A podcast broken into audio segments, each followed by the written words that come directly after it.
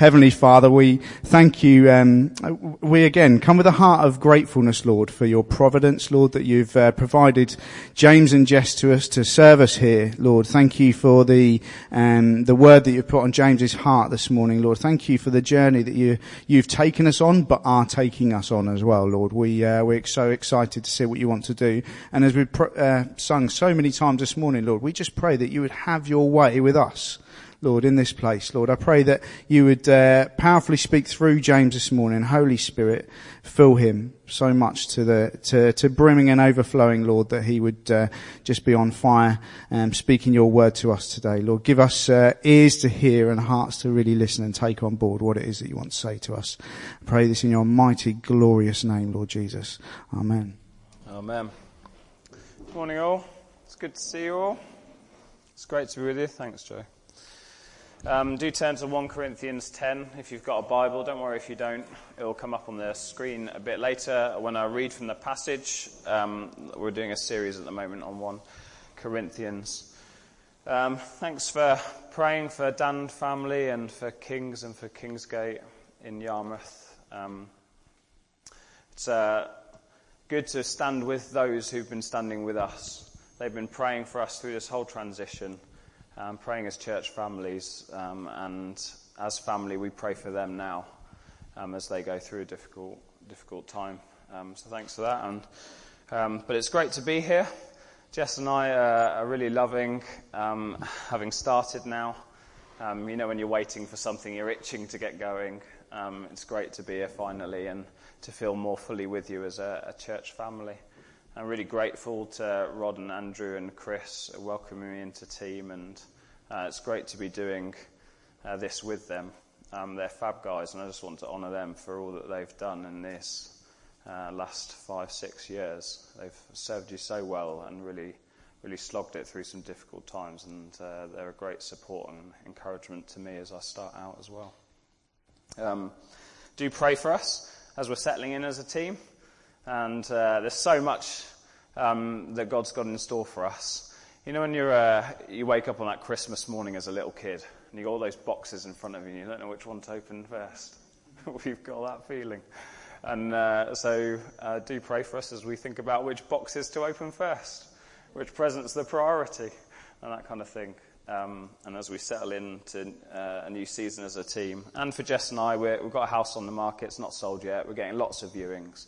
People love the house, not so much the area. So pray for somebody to love the area and love the house and pay for it as well. That'd be great.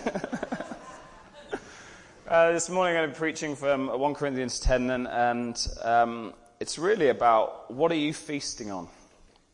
Uh, with the title this morning, Feasting to Freedom. What do you feast on? What do you feed on? I don't mean, uh, what do you prefer, you know, a Pizza Hut buffet or an Indian or, uh, or Chinese all-you-can-eat. I'm talking about what's the foundation of your life? What what do you centre your whole life upon? What are you what are you feasting on in life? What provides meaning to your life? What provides significance, sense of I'm valued, I'm important? What brings you a sense of security in life? Because we all f- feed on something. Um, we all have a foundation in life that gives us, as human beings, what we need. People need to feel a sense of meaning in life. They need to feel valued. We need to feel a sense of security about who we are and our identity. Um, so, and then not only that, but we need a foundation to help us decide how to live our life. A kind of worldview, we often call it, that helps us decide what's important, what do we prioritise, all the decisions we make in the moments of life. Um, what's your foundation? I was with a whole bunch of twenty-seven thousand people whose foundation was something very exciting yesterday, hence my husky voice. I might have been at a particular football match. Apologies for that. Um, but I wonder what your foundation is. What's your, um, what are you feeding on? Let's uh, read the passage together. It will come up on the screen. I'm going to read from verse fourteen. It's really two different passages, but we're going to um, talk about them together and link them at, at some point.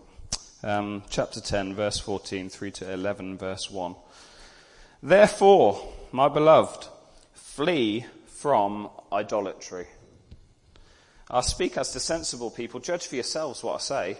The cup of blessing that we bless, is it not a participation in the blood of Christ? The bread that we break, is it not a participation in the body of Christ? Because there is one bread, we who are many are one body, for we all partake of the one bread. Consider the people of Israel. Are not those that eat the sacrifices participants in the altar? What do I imply then? That food offered to idols is anything? Or that an idol is anything? No. I imply that what pagan sacrifice they offer to demons and not to God. I don't want you to be participants with demons. You cannot drink the cup of the Lord and the cup of demons. You cannot partake of the table of the Lord and partake of demons. Shall we provoke the Lord to jealousy? Are we stronger than he? And he moves on. All things are lawful, but not all things are helpful. All things are lawful, but not all things build up. Let no one seek his own good, but the good of his neighbour. Eat whatever is sold in the meat market without raising any question on the ground of conscience, for the earth is the Lord's and the fullness thereof. If one of the unbelievers invites you to dinner, you're disposed to go, eat whatever set before you without raising any question on the ground of conscience. But if someone says to you, this has been offered in sacrifice, then don't eat it, for the sake of the one who informed you and for the sake of conscience. I don't mean your conscience, but his.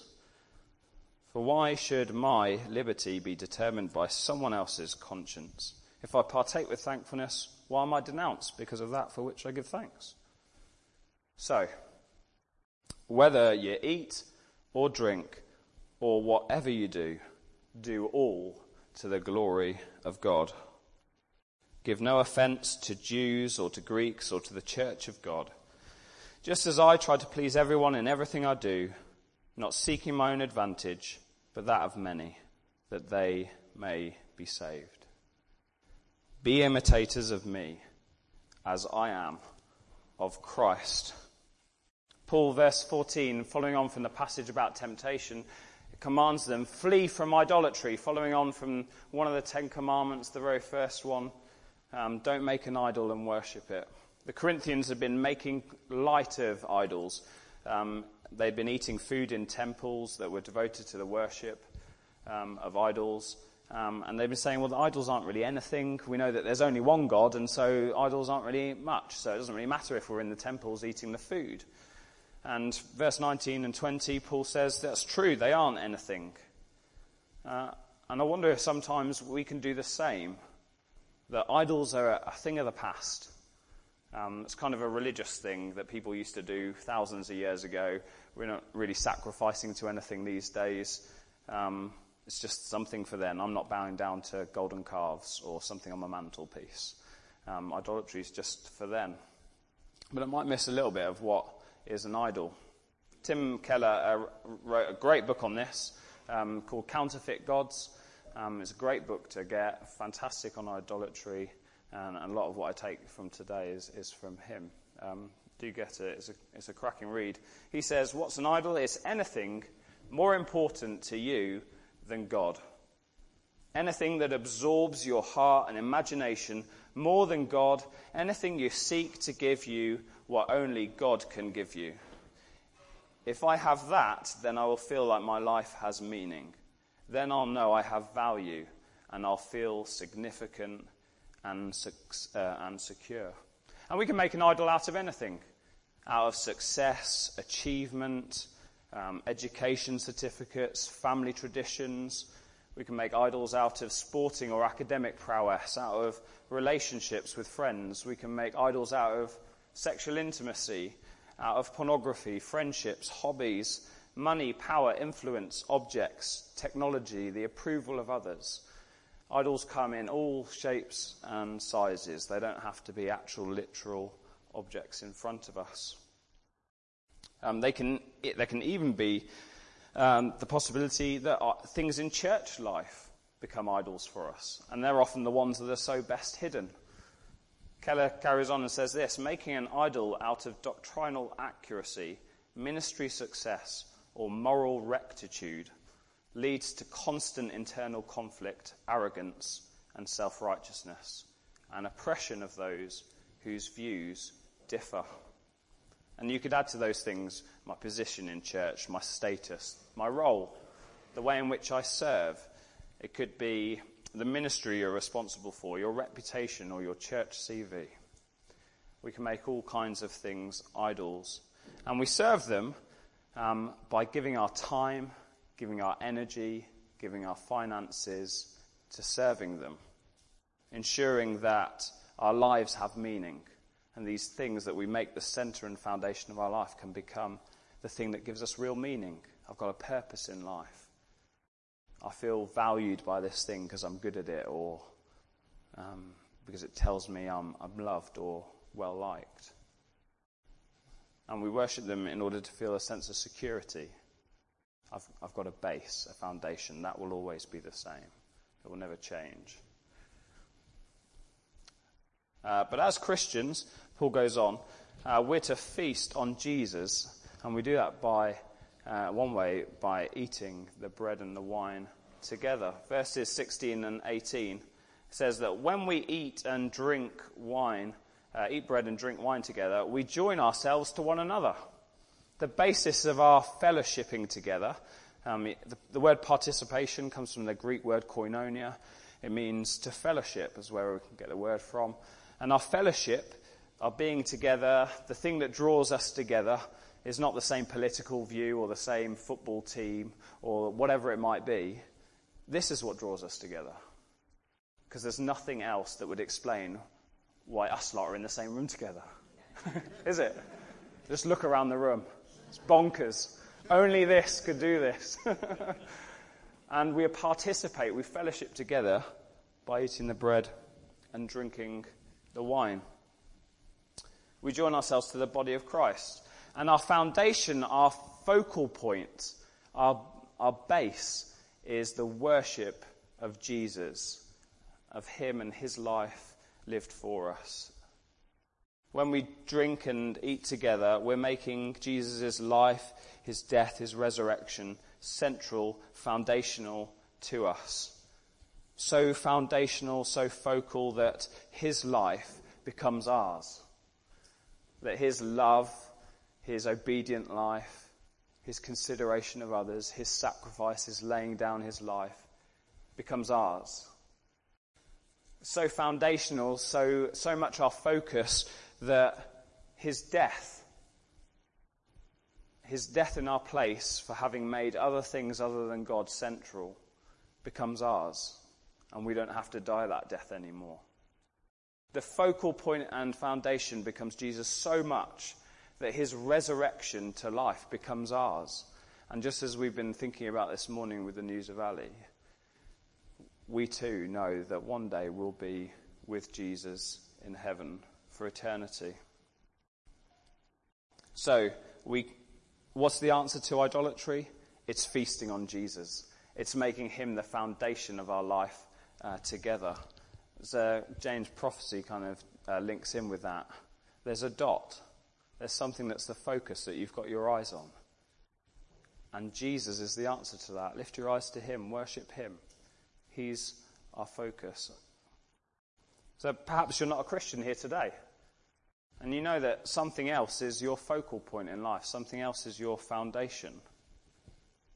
I put it to you today to consider making Jesus, his life, death, and resurrection, your own, by making him the foundation of your life and feasting on him, because he's the bread of life.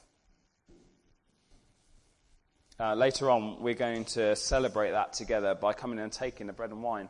If you're not a Christian, Um, feel free to let it pass by. But if you want to say and declare, I'm, I'm part of the body of Christ, and together with you, Jesus is my focus. He's the one I'm feasting on. His love, his joy, his peace is mine. Then share the bread and wine with us later uh, when we come to it. Paul goes on, verses twenty to twenty-two, and he says, you can't feast on idols and feast on Jesus. You can't drink both cups. You can't drink the cup of demons and the cup of the Lord. You can't eat at the table of demons and eat, or eat at the table of the Lord. You can't join yourself to Christ's body and participate here and also go and participate somewhere else. And he's being quite strong in his language, isn't he? He's saying, you cannot partake of the table of the Lord and the table of demons. Really quite strong language. Friends, are there things that you've got yourself mixed up in? Things where um, aren't compatible with being part of the body of Christ and having Jesus as your foundation? Have you got mixed up in and caught up by something that just isn't compatible with feasting on Jesus? Something in your life that you've made the foundation. It's always in your mind. It's caught your attention. You go to it consistently. It brings you a sense of warmth, of security, of safety. Got yourself mixed up in that tells you that you're valued, you're significant, you're loved and appreciated.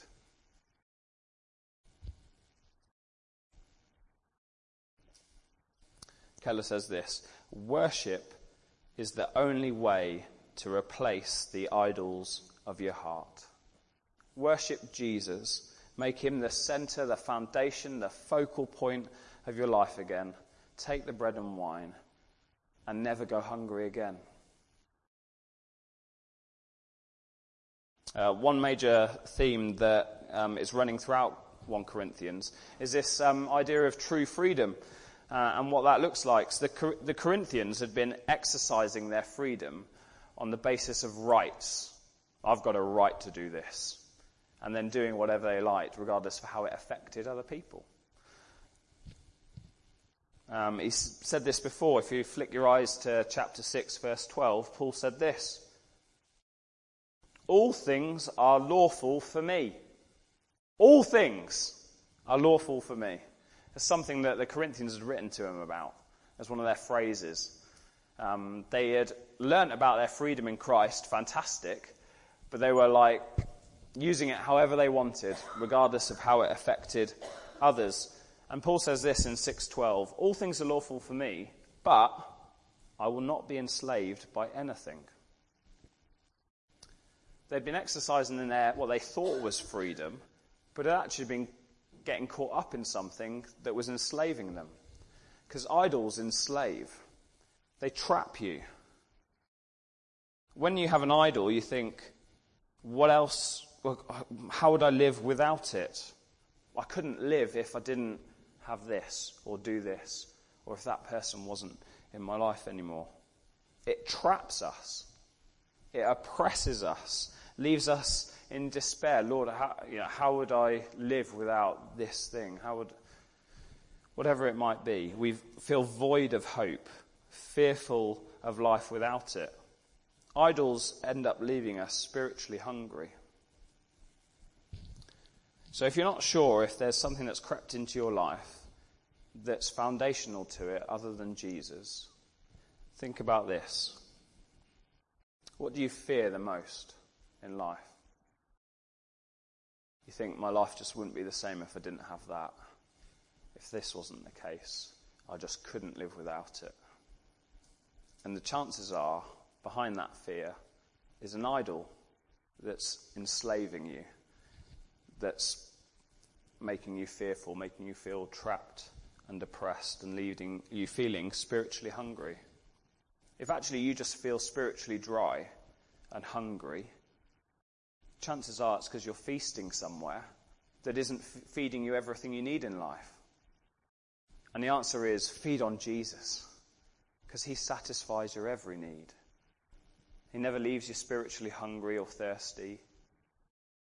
He's the bread of life. He's the one who says, come and drink from me. Um, personally, I was uh, a number of years ago was... Uh, on a leadership training course, we did something called the Redemption course, which I hope we'd get time to do at some point um, here at New Life. Um, I said I'd put the uh, PowerPoint up, and I didn't, sorry. Um, and uh, I realised during that course that actually I was feast- I had a fear of loneliness. I thought, actually, I fear loneliness, and it appeared in my life in a number of ways. Um, my diary was insane. There was not a moment of breathing room in it because I didn't want to be by myself. So I crammed my diary full of meetings, um, good stuff, like serving church full on.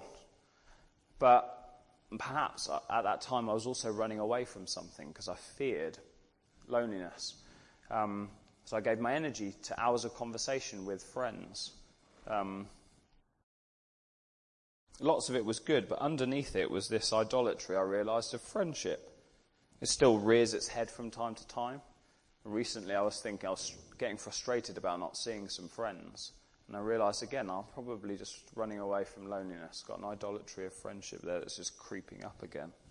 They're often deep-rooted and come from experiences way in the past that have left their mark on us.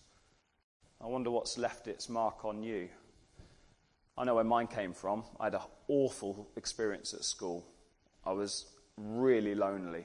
I've really basically had no friends other than Jesus, which in some ways was a really good thing. It did me really good. I got to university and I, I wasn't so bothered about, you know, I've I've lived without friends and had Jesus, and that was, I survived that, so if that's going to be the case, then fine. I was on a secure ground when I got to university, but actually it's left its mark. I wonder what's left its mark in your life. Georgina was praying earlier, although she's, I think she was actually prophesying it. I don't know if she, she knew that, but she was prophesying um, that if Jesus washes away our fears. When we feast on Jesus, it washes away the things we're fearful of. So worship Jesus, feast on him, and live in true freedom, away from the fear of idolatry. Um, the good news about following Jesus is that you actually, uh, with an idol, you have to serve it. You have to give your time, energy, and money and attention to it. With Jesus, everything that you need for life is already given to you. That's true freedom. You don't have to enslave yourself to something and give it, you know, and serve it and worship it. With Jesus, he gives you everything. He, you haven't got to spend time, energy, and money to get what you need in life. You can't buy or earn or deserve the meaning he gives. You can't earn and or deserve um, his death in your place. He's already done it for you freely. You can't earn or deserve his life, his resurrection life. He gives it to you freely. That's true freedom, isn't it? That's what we've got to celebrate. We're free in Christ by his grace. And that's why we feast on him. The Corinthians have been saying, all things are lawful, but does true freedom mean I can do what I like? Can I just do what I want? Now I'm free in Christ. Because I was saying that with an idol, you've got to serve it, haven't you? And you're going, hold on a minute, you have to serve Jesus. But it doesn't, it's not quite in the same way. I mean, we're a slave to Christ, but being a slave to Christ brings true freedom, whereas being a slave to an idol truly enslaves and traps and oppresses us. Um, I was thinking about uh, our goldfish when I was a kid. It was called Lucky. My sister named it. Um, I wasn't too fussed about the goldfish, to be honest. I don't know how it came to mind. Um, but Lucky, um, I thought, you know, poor Lucky spent its life in a fishbowl. Trapped, oppressed, constantly in this tiny little bowl with water suffocating it. And then I thought, you know, we should have just freed Lucky. Broke the glass, let him free, and let him fin around the floor in the house. Set Lucky free. That should have been the campaign when I was a kid. um, but the truth is that Lucky had a, a huge amount of freedom in his bowl, didn't he?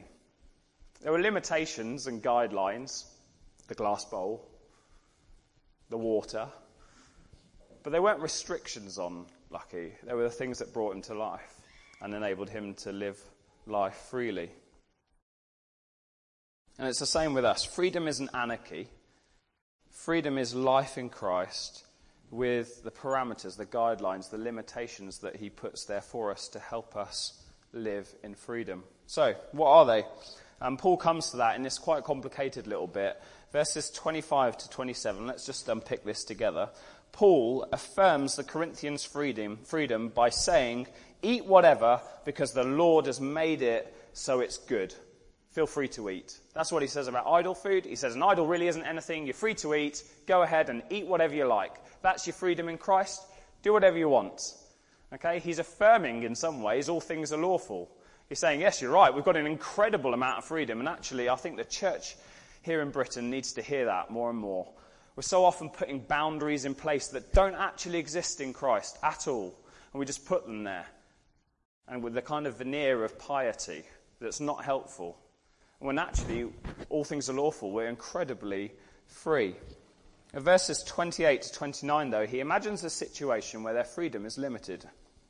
Um, it's a friend who isn't a Christian, invites them over for dinner, there's idol food, and somebody else at the table says, this has been sacrificed. Thinking, you're a Christian, which at the time was kind of considered a Jewish sect. Jews don't eat sacrificed food, you're not going to want to eat it, I'm just helping you out. Just so you know, this is sacrificed, you don't want to eat it. And so Paul says, in that circumstance, you shouldn't eat the food. You can think, you could forgive the Corinthians for being a little bit confused, couldn't you? In that situation, don't eat the food. Why? Despite just having said eating idol food's okay, because it would get in the way of that person thinking that they're a, truly a Christian, and therefore would stop them listening to anything they had to say about the gospel and about Jesus. Because they'd be going, this person ate idol food. Christians don't eat idol food. They're talking all this stuff about Jesus, but frankly, I'm not interested in listening because they're clearly not really a true Christian. Does that make sense? And so he says, you're limited by their conscience, not not by your own, if that makes sense. You're limited by the fact that the other person thinks, as a Christian, you shouldn't be doing that. Even though you know, as a Christian, you're perfectly fine to do it.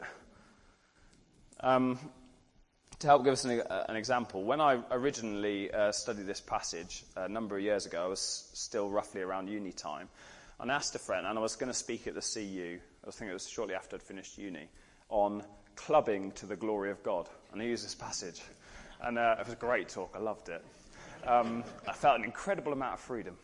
And um, as I was preaching that passage, as I was preparing it, I was away with non-Christian friends, uh, housemates, and some other Christian friends. And I asked one of my non-Christian friends, I said, if, if a Christian was out clubbing, what would you not expect them to do? And she said these things: not make out with somebody in the corner, not get Larry, and not dress modestly, immodestly.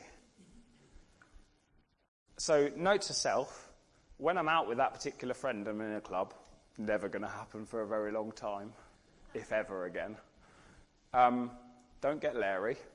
Don't make out with somebody in a corner. And don't dress immodestly. Because I'm restricted by her conscience, her expectation of what a Christian would be. So when, when I'm talking about Jesus with her, which we often have done, she's not going, James isn't really a Christian. Because he does those things in clubs, and I've seen him doing stuff he's not meant to do. And I know because he's a Christian, he's not meant to do it. Whereas actually, scripturally, I've got a fair amount of freedom on some of those things. I can be as Larry as I want in a nightclub. I could have no alcohol in me, singing the football songs. I could be jumping up and down, celebrating my freedom in Christ with the dodgiest moves in the club, looking hyper and excited, and probably to other people like I'm drunk. That's probably why she said it. I might not be. I might have had no alcohol in my system, but she's going to think I am. Does that make sense?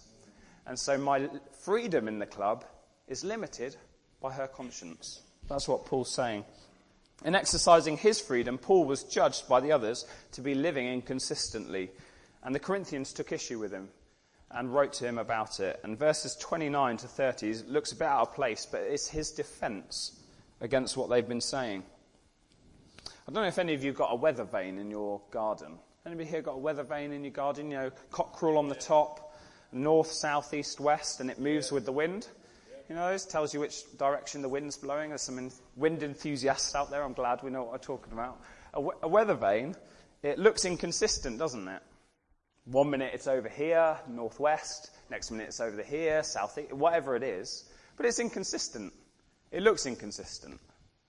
But it's actually very consistent. Because it's constantly following the wind. And so Paul is saying um, something of the same. What he's saying is that there's an overarching guideline for living out our freedom in Christ, that we're free to follow, like the weather vane follows the wind. We're free to follow this guideline. In whatever situation we're in, this is the guideline to follow. And Paul says it in verses twenty-four, and he says it again in verses thirty-two and thirty-three. He says these things: seek the good of your neighbour. Give no offence. Please everyone. Don't seek your own advantage, but that of others. And he sums this up, eleven verse one. Imitate Jesus, who said, love your neighbour as yourself.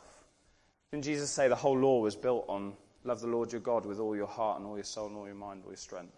Love your neighbour as yourself. That's the law governing. That's the guideline, the, the limitations, the parameters, the goldfish bowl that guides our freedom, helps us live it out well. He said this before in chapter nine, um, if you flick your eyes there, verse nineteen. For though I'm free from all, I've made myself a servant to all, that I might win more of them. To the Jews I became as a Jew in order to win the Jews. To those under the law I became as one under the law, um, that I might win those outside the law. Or to one outside the law I became one outside the law, to win them. To the weak I became weak. Um, I've become all things to all people, that by all means I might save some. There's an incredible amount of freedom in the Christian life. Incredible. Look at the, the number of times he says all. Incredible freedom to live it out so that others might be saved, so that others are built up, so that others are helped, so that others feel loved. So we have an incredible amount of freedom in the way that we do church together, in the way that we live out our Christian life as a community. And the governing principle of all the decisions we make is seeking the good of others. It's pleasing others. It's um, loving our neighbour as ourselves, so that some might be saved. How does this... Um, this is the question I want to ask of us, is how does this work its way out in our life together as New Life? So if, as many of you here, you're, you're house group leaders, or you're leading particular ministries in church life, particular outreaches, whatever, it, whatever responsibility you might have, have a think about this question.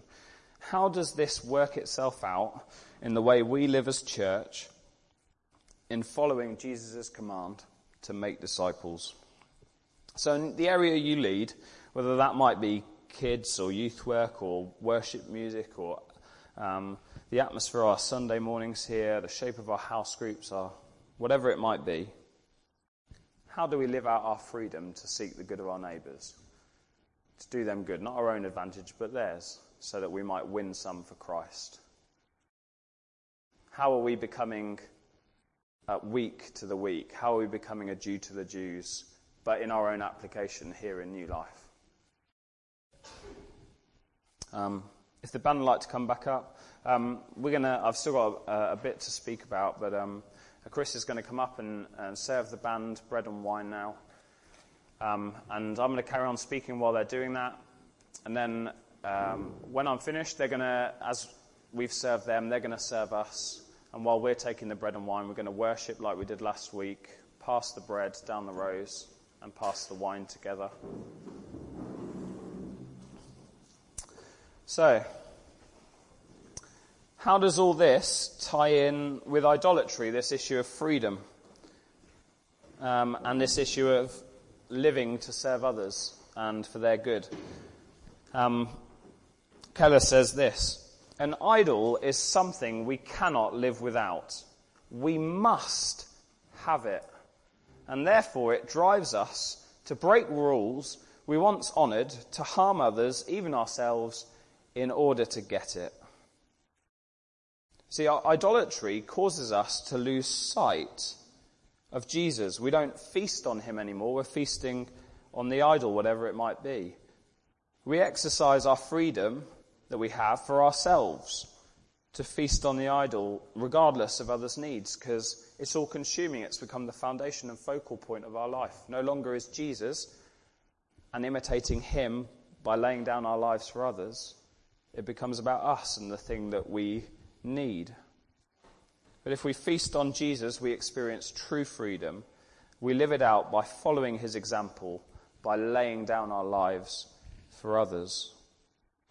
See, as as a Christian, I mean, the world thinks, doesn't it, Christians are meant to be nice, moral do-gooders, just good people. What we're actually called to do is imitate Jesus, to follow his example, to do the things that he did, and like Jesus, to seek the good of others, lay our lives down for them, live our life for their advantage, and not get in the way of them hearing the gospel, so that they too would be saved, that they would feast on Jesus, that they would never go spiritually hungry ever again, but would have everything they need supplied by Jesus, who's the only one who can give it. But verse thirty-one, Paul says, whatever you do, so in all of this freedom we've got, whatever you do, in the decisions you make, in the moments when you've got freedom, do whatever brings God glory. So how do we do that?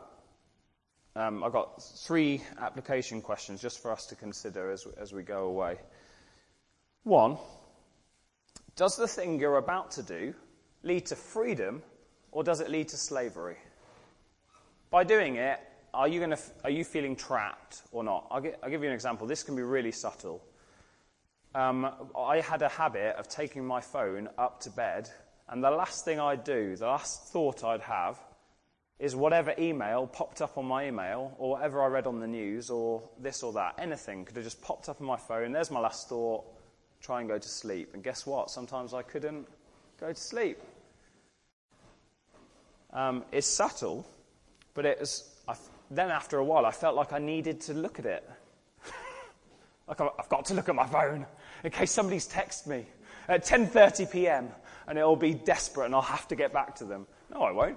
I'll switch off my phone, leave it downstairs, and worry about it another time. Number two, will this get in the way of someone else hearing and responding to the gospel? The thing you're about to do, will it stop somebody from hearing what you have to say about Jesus? And number three, is it helpful to others? Will it build them up? Will it do them good? As we come to feast on Jesus, let's uh, remind him of his example. Uh, remind us of his example. Um, this is Philippians chapter two, verses one to eleven, and then we're going to worship and, and break bread and drink wine together. Um, it says this. Um, says, uh, complete my joy by being of the same mind. Don't do anything from rivalry, but in humility, count others more significant than yourselves. Let each of you look not only to his own interests, but also to the interests of others. Have this mind among yourselves. This is the way we're to think, which is yours in Christ Jesus, following his example, who though he was in the form of God, deserving of worship, did not count equality with God a thing to be grasped, but made himself nothing, taking the form of a servant, being born in the likeness of men, and being found in human form, he humbled himself by becoming obedient to the point of death, even death on a cross. This is what Jesus has done for us. This is what we share in together as we take bread and wine. And this is what we celebrate, knowing that in Christ we have true freedom, that we're to live out for the benefit of others, just as Jesus has lived life, his life out for the benefit of us. Thank God he has. Amen? Amen. Amen. Shall we stand?